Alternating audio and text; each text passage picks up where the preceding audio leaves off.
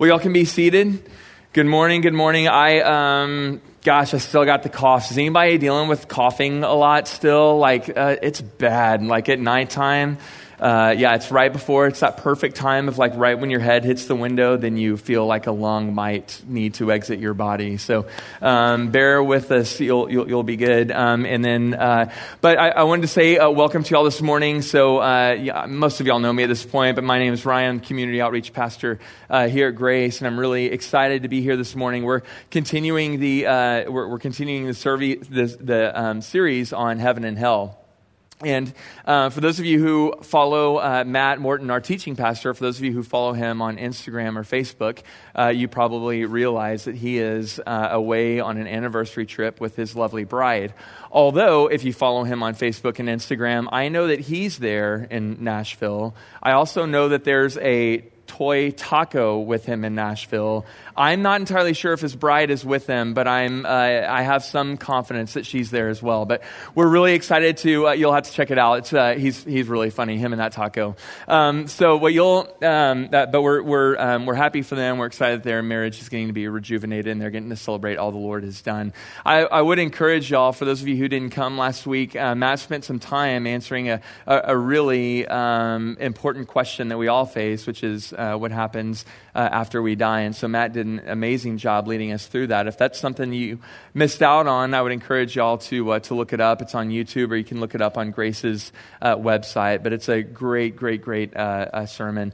But we're continuing this morning with the, ser- the series in Heaven and Hell. And there's a question that is actually really important to me that I started stewing over a few years ago. But essentially, heaven and hell. Um, and the question is, why on earth is heaven important?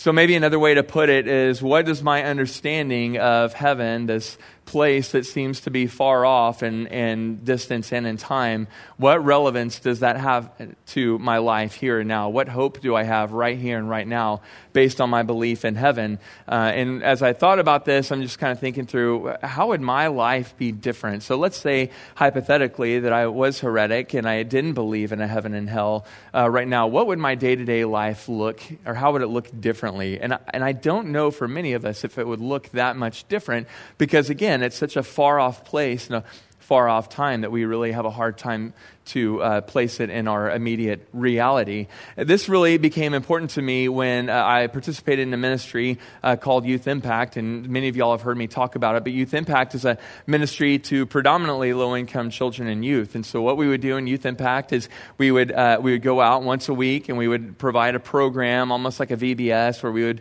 share the gospel and we would do, you know, silly skits and we'd play with kids on the playground and do crafts and all that good stuff. And it was a great, great time. Um, and, but the kids would like, I mean, they're young, so they would interact with the gospel and be like, yeah, okay, that, that makes sense. But as the kids got older, especially the kids that I uh, had a, a, pretty solid relationship with, as they got older, obviously they start to ask questions differently. And also what I noticed was that as I presented the gospel to them, it seemed like something was missing.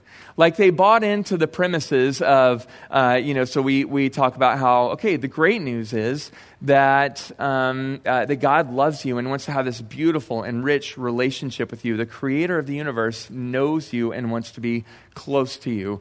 But because of the things that you have done, which we call sin, um, you have chosen to make the creator, God, an enemy, and you've been separated from him. But if you, you know, the good news, the great solution is that Jesus came, and while we were sinners, while we were enemies of God, you know, Christ died for us. And so if you believe in this, if you trust in this, then one day you'll be back together with God and, uh, and live an everlasting life. And, and so that was what, I mean, week in, week out, that's what we presented, that's what we presented, that's what we presented. But as I mentioned, I noticed that there was just something missing.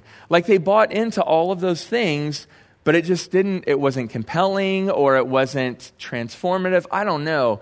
So what I did was I started to kind of reflect and I started to think through what could be going on because the gospel is like the key to life. It's like everything hinges on this. What's happening?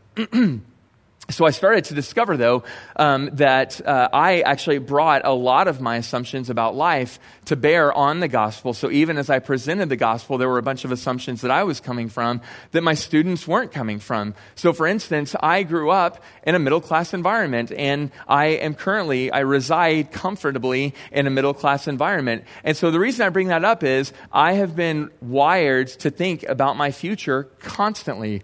I was 22 years old and broke I was struggling to sell insurance, not my bag, but I tried and tried and tried to sell insurance, but I couldn't do it. Even then, even being broke, I was being pressured to think about, okay, what's my retirement plan? Am I going to do a Roth IRA or a traditional IRA? What's my savings account going to look like? How am I going to use it? What's my life insurance situation? Do I do term life or universal life or what is it going to be? But how am I going to plan my life to mitigate what's going to happen ultimately whenever I retire or whenever I die?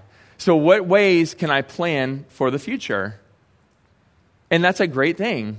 But that's not the reality of, I would argue, most people in the world. And so, what I was confronted with was as I was presenting the gospel to um, a people who didn't necessarily know where they were going to spend tomorrow. They didn't know if there was going to be food on the table tomorrow. They didn't know if their lights were going to be cut out tomorrow. There was so much about just tomorrow that they had no idea about. So here I come talking about a gospel that one day God's going to make everything good, and I don't say anything about the present situation.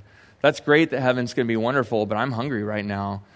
And so I realized a lot of ways that I had failed to, um, as well, I, I presented everlasting life, which I should, but in a lot of ways I failed to communicate the hope that we have in the gospel right here and right now.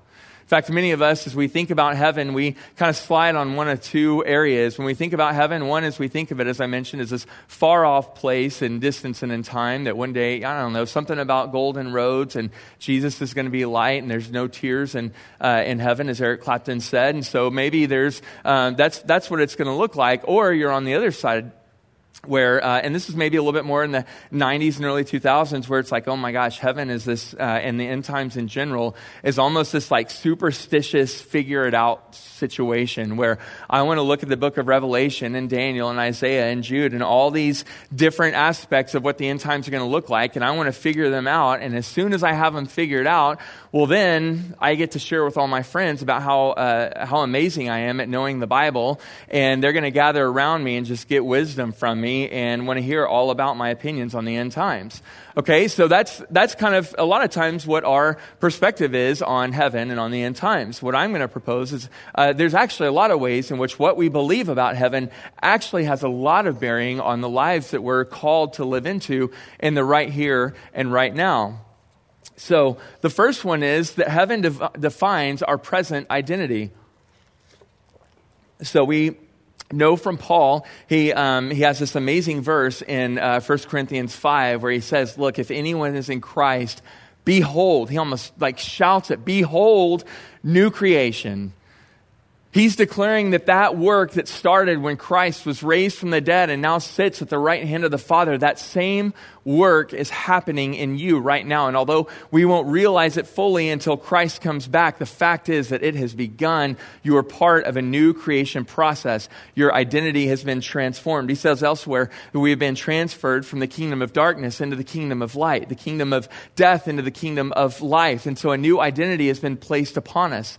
Philippians 3, excuse me, 20 and 21 has this amazing verse. It says, For our citizenship is in heaven, from which also we wait for a Savior, the Lord Jesus Christ, who will transform the body of our humble state into conformity with the body of His glory by the exertion of the power that He has, even to subject all things to Himself my goodness, why couldn't the Greeks learn how to use punctuation? That is a mess of a, uh, of a sentence. So I'm going to Cliff's Notes it, and by Cliff's Notes, I mean make it longer real fast. So um, when we read about this, there's a couple of things that are going on. One is he, it's important for Paul to establish you when you trust in Christ, you are now new citizens. That means that your citizenship in heaven trumps every other allegiance that you have in this world. It trumps your citizenship as a Texan, which I know I'm treading lightly here. It trumps your uh, allegiance as a Texan, even as a husband, and even as a child. So your allegiance, first and foremost, is to uh, the Savior, and we wait, uh, we wait for Him. And then He says, uh, Christ will transform the body of our humble state into conformity with the body of his glory. So, in other words, this body, which is hypothetically balding and weaker and, um, and sort of shrinking, uh, and all the other things that comes with aging this body which is slowly seeing decay will be renewed and will be reborn. And nobody else has the power to do that but the lord jesus who we wait for.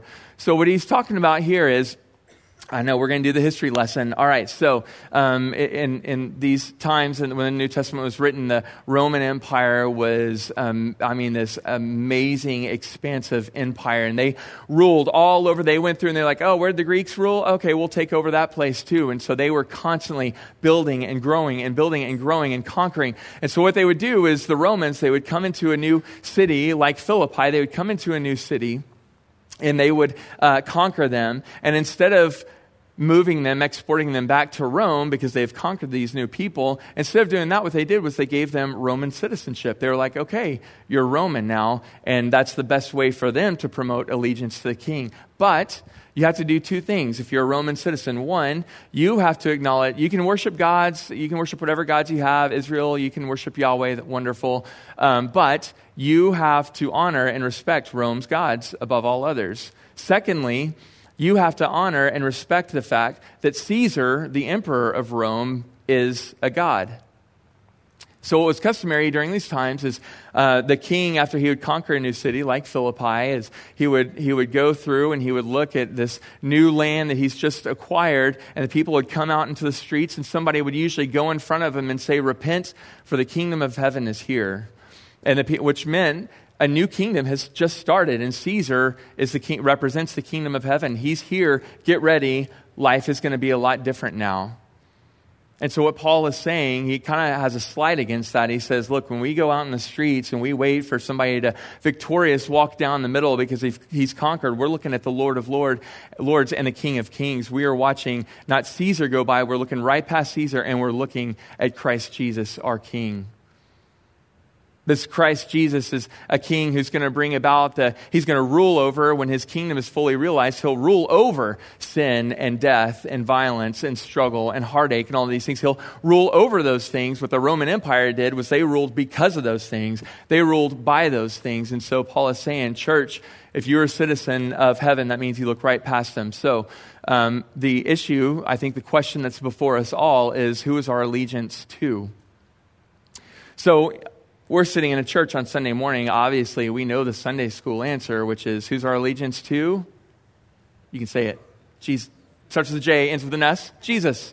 Right, so uh, that's who our allegiance is to. We know to say that. We've been trained to say that, right? And, and we believe that, absolutely. But here's the thing in the daily nitty gritty, we're going to find that we dip our feet into different allegiances, right? Because the world is more complicated than the Bible. Okay, so what that looks like is I'm going to help us kind of tease this out.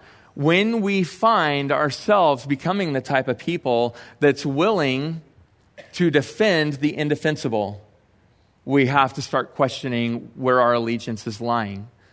So I'm going to give an example that we all know because it's relevant because we all know it is so um, I'm perplexed. I'm really perplexed at why all of us, myself included, when we're thinking about the political conversation that's going on, why, church, do we either have to say Donald Trump says terrible, terrible things, or our economy is doing really well under him? Why do we have to choose either one of those allegiances? The reality is, is that they both exist, but we, as the church, for crying out loud, we stand with our allegiance rooted firmly in heaven and we proclaim truth. No matter what the power is, we proclaim the truth. Why can't we be the type of people that says, you know what, the media absolutely spins things? And you know what, the media also uncovers some really amazing things. But the reality is, is the world has started to set these allegiances for us to kind of choose a side. And my goodness, church, we don't get to do that. We're people of the truth and of the way and of the life, and we will always, we have always, and we will always speak truth to power in love. It's in our DNA. So, for us to realize our heavenly citizenship is to be the type of people that would uh, find that our allegiance is in the right spot. That is, with Christ Jesus, who will one day restore our decaying bodies and world. Another reason or another way that heaven has a current, uh, a current uh, relevance to our reality is that it gives us a vision for our present calling. So, what's always been confusing to me is as, as I think, as, as I've thought about heaven, I think about it as being, as I mentioned, this faraway place. Um, but if, it, if the most important thing about heaven is that God resides there, and it's this faraway place, and I wonder if there's ways in which I've said that God resides in heaven in this faraway place. And yeah, he comes back here and there to perform miracles and to listen to our prayers and stuff. But the reality is, is that heaven and earth actually has a lot of overlap. And we're going we're gonna learn about this in the series. There's a lot of overlap that we see. So in the garden, when, uh, when God walked with Adam and Eve, that was a heavenly situation. There was no sin in the world. That was what heaven is like. When Jesus very God came and dwelt among us, that was a heaven and earth overlap. When we pray, when we worship with one another, there's an overlap of heaven and earth. We get these beautiful glimpses of heaven. What happens in Matthew 6 is that Jesus says, I, am going to teach y'all how to pray. And we all know this prayer. He says, um, Our Father who is in heaven, hallowed, holy is your name. Lord, please bring your kingdom, your kingdom come. Please, Lord, make your will be done on earth as it is in heaven. What that means is that make this earth, and so far as it can right now, make this earth, make the, make the earth reflect the reality that we see in heaven. So, we, as followers of Christ, we pray toward that end. We pray that the will of God would be done on earth, right? Uh, we advocate for that, and yes, sometimes even give our life for it. So, our present calling to provide congruence between what it looks like in heaven and what it looks like presently is one, we strive for love. Now, I want to say this is by no means an exhaustive list. I mean, the reality is, is that our understanding of heaven affects everything, all aspects of who we are, but um, one of them is that we strive for love. So think about the, the, uh, the, the worldly understanding of love. Highly, highly conditional, right? And I know there's people that aren't believers in Christ that can love faithfully, and, and, and I, I, I know that to be true. They're made in the image of God. But in general, the worldly assumptions of what love is is highly conditional, right? So I will love you as long as I have love to give. I will love you as long as it feels good. I'll love you as long as you don't really infringe on me too much. I'll love you as long as you're not socially awkward. I'll love you as long as you're not a leech on me. Um, I will love you as long as uh, you know we can sit around a Thanksgiving table and talk about things that don't make us angry, um, or or even I love you even if you didn't ask for my forgiveness. These are kind of stipulations that the world sets up for us, right? Um, but what do we read about in the scriptures? What does a heavenly based love look like? Well, we read about it in, uh, in the Beatitudes. We hear Luke talk about how um, love causes us to be the type of people that gives to everyone who asks and not demand it back. It means that we exude the type of generosity that's fueled by love, which says, I will give and give and give and give. Matthew tells us, uh, you know, Jesus is like, okay, guys, that's great that you love uh, your friends. I mean, it's not great because everybody can do that, but um, I'm actually calling you not just to love your friends, but to love your enemies as well. Paul picks this up later in Romans 12 when he says, pray for those who persecute you. He calls us into this radical love of our enemies. What in the world is that all about? And of course, the greatest expression of heavenly love is seen in Jesus, who went all the way to show love for his enemies. He subjected himself to the cross, disgraceful on so many different levels, because he wanted us, who were formerly enemies, to be drawn into right relationship with him. And not only did he do that, I'll say this time and time again, not only did he do that, but he calls us into the same type of love, where we would be willing to sacrifice, to give all the way and that's the type of love that's grounded in, uh, in, in, our heavenly reality. And next thing is uh, strive for justice.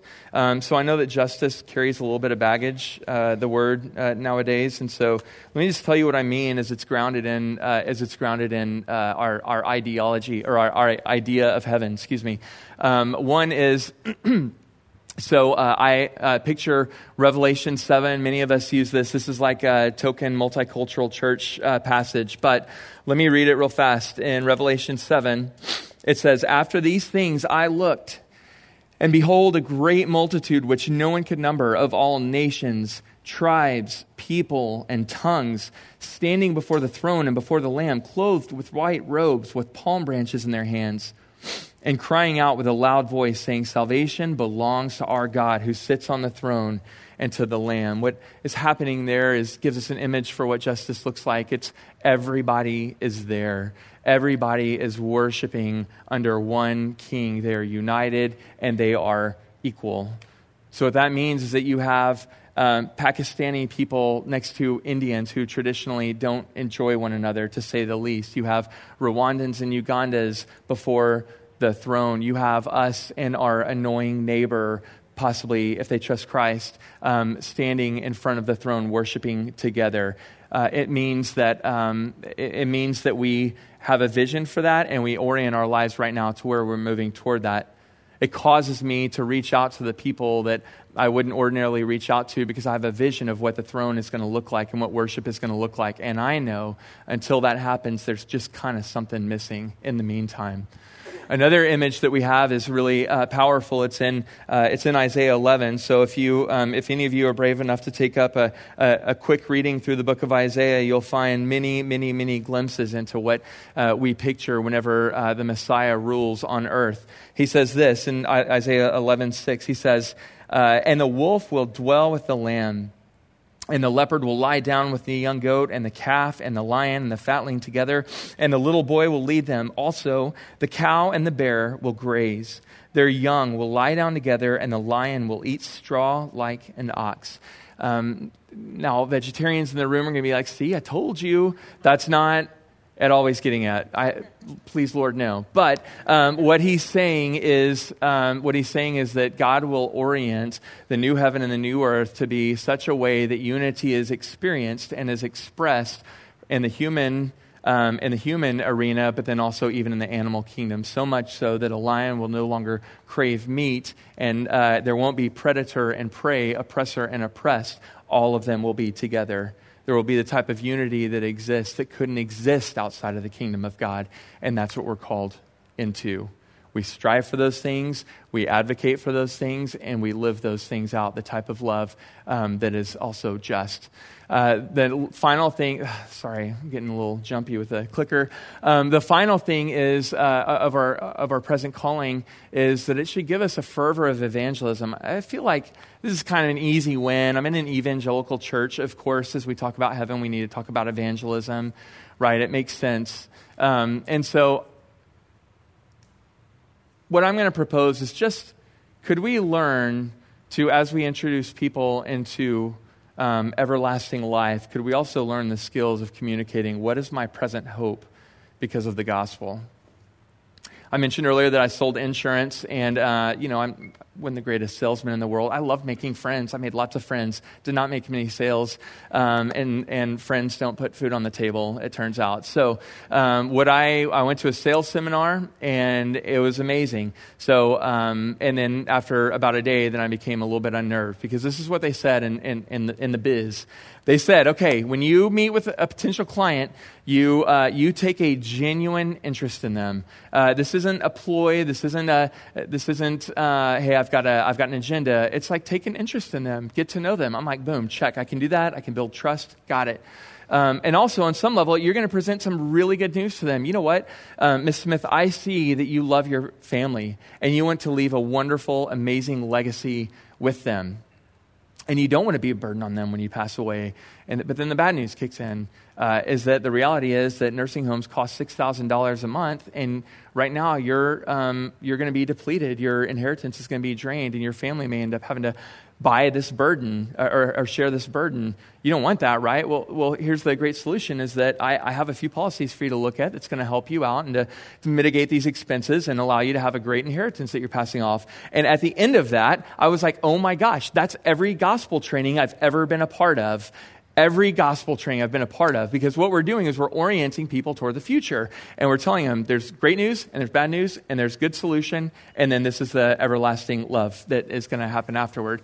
And uh, so I was a little bit haunted by that, to be honest, um, that, that there was that much uh, overlap, I guess. But I, I get it um, because I want to say from the beginning, from the get go, all of those truths the, the, the bad news, the good news, the great solution, and live with Jesus forever that's absolutely true. I will die, hopefully, if the Spirit fills me, I, w- I would die for those truths. Those are absolutely cru- crucial.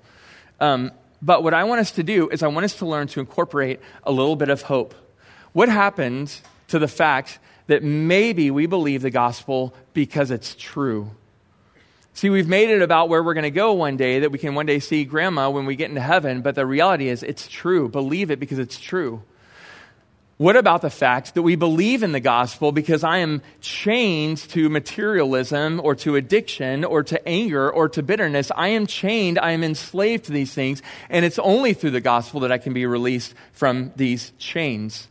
What about the fact that if I believe in the gospel, the power that raised Christ from the dead also now resides in me? And so now I actually have the power to overcome the burdens that I carry with me. What if I believe in the gospel and put my faith and trust in Christ? And in doing so, I'm called into a community of other people that are also sharing the burden with me.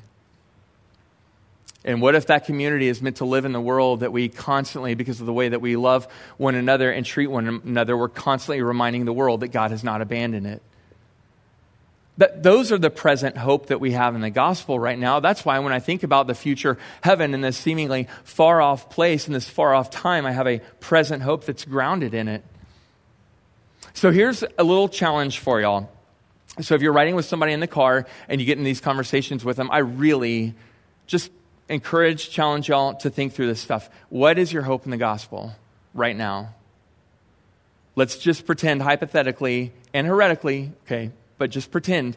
Let's pretend that we take heaven off the, heaven off the plate. What is your, why would you believe the gospel right now? Why is your life different because of the gospel? I'll give you an example from my life. Andrea, my wife, after the first service, she thought I was joking. I'm not joking. Okay, so right now I'm in a season of really being pretty materialistic, all right? So what that looks like for me is I don't I mean I don't have the money to go out and to buy a ton of big things. So what I do, my materialism is that I will just buy a whole lot of tiny purchases. Um, and it feels so good. Like I am into a particular hobby right now, and um, Amazon Prime just makes it so easy. But what I do is for this hobby, I need this little tiny thing I don't know, five bucks, 10 bucks, 50 bucks, I don't know, somewhere in there. But this little tiny thing, and I want it. And it's so easy. I got to one click this, easy a couple of the first reviews I looked like at, gave it, gave it five stars. I'm in, done, boom. Two days later, I come home from work and I see that beautiful package with the little black tape around it and the little smiley face on the side. And obviously, I open it up and my dreams are all fulfilled in this tiny box. But then what happens is, um, and this is all true, I open up the box and I realize, you know what, this is really good. I need a couple other things though. So then I go inside and I put the, you know, I put the current toy aside and I go inside and I look look at what's the, what's the next thing that I can buy to make that toy even cooler and to make my hobby even richer. And so I find myself every day drawn to Amazon Prime. Amazon Prime. It sounds ridiculous to say. So and what I'm finding is that I, as I do that, it's not that it's a bad thing to do any of those things, but um, what I have done is the more that I have built practices and habits of just buying stuff without thinking about it, I'm forgetting the fact that my money is meant to be a stewardship and really that it's not my money. Maybe I don't make any different decisions. Maybe I still have the little boxes and that's great, but I have lost the habit of being able to think through, okay, how, is, is this a good thing or not? Get that out. The conscience kind of gets away. So, um, what, I, what I did as I think about how does, my, how does my present hope in the gospel affect this particular situation I'm dealing with, actually, in many ways. So, um, uh, as I'm presenting the gospel, if I'm talking to a neighbor and be like, oh my gosh, this Amazon Prime thing is totally an idol for me, I'm, I'm just, I keep buying and buying and buying, and I kind of can't stop. So, I tell my neighbor, um, well, the good thing is, like I'm, I'm grateful because when I trust Jesus, he forgives me of my sins. So I tend to be the type of person that I feel guilty really, really easily. I feel the weight of guilt. And so now that I have trusted in Christ the forgiveness of sins, I know that I'm released from that guilt. I know also that I do have the power of the Holy Spirit, that I don't have to be defined by this materialism. I know, even though it seems so, um, uh, so deeply ingrained in me to continue to buy these little things without thinking about it, I know that there's another way.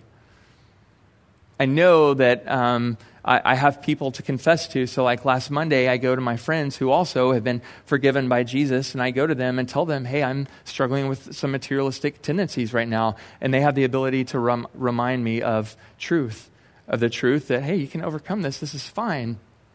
And you can move past it. And they can hold me accountable. And I also know that, you know what? I make a lot of these decisions, not just in materialism, but any number of areas all the time that I deserve, I'm, I'm guilty. But I know that Christ takes that all away and I will one day live in heaven. So there's all these different ways where you can talk about, you can, you can open yourself up to your neighbors or to your friends or to your coworkers and, and you can just say, this is the present hope that I have in the gospel. You see the difference between that and, um, well, I know that Jesus is going to forgive me of everything, so I just kind of grit my teeth and white knuckle it and then I'll get through one day. It's just a little bit different message that we're, that we're teaching. Finally, um, heaven, an understanding of heaven, is the foundation of our present hope. One of the things that I'm convinced of is that we sometimes lose the, uh, the ability to hope. Like we have the means around us to be able to, as I mentioned earlier, kind of orchestrate our lives, many of us. Um, I can, for the most part, make the right decisions and have the resources to mitigate, mitigate any potential dangers or obstacles that are going to come at me. And so I don't need to hope, right? Because my life is set up in such a way that there's no need for hope. I, I have the means to do everything that I need to myself. Obviously, God's still in control, but we many times, I think, lose the ability to hope. And so we ground our thought in heaven. So when I think about um, having a present hope, I look at, uh, I look at 1 Peter uh, which is a book that was written to uh, believers who were essentially they were trying to walk faithfully with jesus but you know what they were really really really struggling because there was a lot of bad things that were happening and so peter says this he says beloved i beg you as sojourners and pilgrims abstain from fleshly lusts which wage war against the soul having your conduct honorable among the Gentiles, that when they speak against you as evildoers, they may, by your good works, which they observe, glorify God in the day of visitation. So, what Peter's calling them into is he's calling them to, to remember you are passing through. You are a sojourner. This is not your land. So, when you see the world not working out the way it should, that's actually the way it goes on earth. But remember, this is not your home. I remember uh, there's probably been about four or five times in life, uh, in my life, where, where life gets really too much. Um, maybe it's a friend that keeps enduring tragedy. Maybe it's some things that, uh, that, that I've encountered through the ministry that I was a part of for so many years. But it's, you know, you're just kind of plagued sometimes with the why God, please God, no, all those kind of sentiments and you sit in your dr- driveway hypothetically and weep like a um, you know like a small child hypothetically again um, and because uh, there's nothing else to do so i sit in my truck or i sit in my car and i'm just weeping and i got, I got nothing i can't advocate i can't love i can't promote justice I, it's all so tiny and insignificant and so what do i say I, I say come lord jesus the conclusion of our Bible is Come, Lord Jesus. We've read about in Revelation that the world is getting really, really bad. It is really, really bad. But there's glimpses of hope in the midst of it, and ultimately there's a beautiful um, ending, which is heaven descending down to earth. And so, what does John say? He kind of is, almost seems to be overwhelmed by the difficulties of the world, and he ends it with, There's nothing else. Come, Lord Jesus. And so for me to think about heaven means that I am, uh, that I am uh, longing for that, that I'm longing, I'm awaiting with creation, as we read about in Romans 8, for Christ to come back. And so the situations that are around us that present tremendous difficulty um, are overwhelming, but we long for Christ to return. One of my, uh, one of my favorite poets, well, yes, you are going to hear a poem. Uh, one of my favorite poets, uh, Malcolm Guite, he has a uh, he articulates beautifully what it means for us to walk faithfully with Jesus in a world that uh, uh, that doesn't like him. And so he wrote this poem called Descent. And uh, what he, he's doing kind of a play on words. What he says is, you know, the descent of Christ, Christ coming down, like we read about in Philippians 2. The descent of Christ is basically God saying, I dissent from the world. I move away from, I object to the way the world works. And so the poem is called Descent. And he's talking about the descent of Christ being alternate from the world. He says this. They sought to soar into the skies, the, those classic gods of high renown. For lofty pride aspires to rise, but you came down. You dropped down from the mountains sheer, forsook the eagle for the dove. The other gods demanded fear, but you gave love. Where chiseled marble seemed to freeze their abstract and perfected form, compassion brought you to your knees. Your blood was warm. They called for blood and sacrificed Their victims on an altar bled. When no one else could pay the price, you died instead. They towered above our mortal plane, dismissed this restless flesh with scorn, aloof from birth and death and pain. But you were born. Born to these burdens, born by all, born with us all astride the grave, weak to be with us when we fall, and strong to save. What it looks like for us to hope in Christ and hope in the kingdom of heaven is for us to realize that while our King Jesus, even while he came and lived a holy life, and even when he came and he loved radically, and even when he advocated for justice and for everybody's ultimate good, even with that, the world hated him. Because the world had set up patterns and habits uh, that allows it to go on and on um, without God. It's been like that from the beginning. So here Christ comes in and he, ha- he promotes a different way. He says, I'm not going to rule this world with fear and with terror. He says, I'm going to rule it through my son sacrificing himself on the cross for the sake of others. So I take tremendous hope in that, in knowing that as long as I walk faithfully with God in Christ, many times the world is not going to like me. And these conversations actually happen in our house a lot. And you'll find that being anything but self protective is weird. And you'll find that doing things like loving your enemy is really, really weird. And that people won't understand it and they will be upset with you about it. I, I know this to be true. So I take great hope, though, in the fact that I'm following Christ and He calls us into those, uh, into those areas. So, a couple of points of application for you guys. I already mentioned one learn to articulate the gospel even on the way home even if you get nothing else out of this. On your way home i want to talk i want you to talk with uh, the person in your car or a roommate or whoever it is.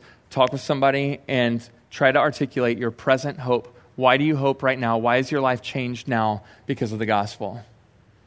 All right Okay. Secondly, um, I've mentioned this before, but uh, the you know our life in Christ is absolutely full and beautiful and abundant. It's also really, really hard.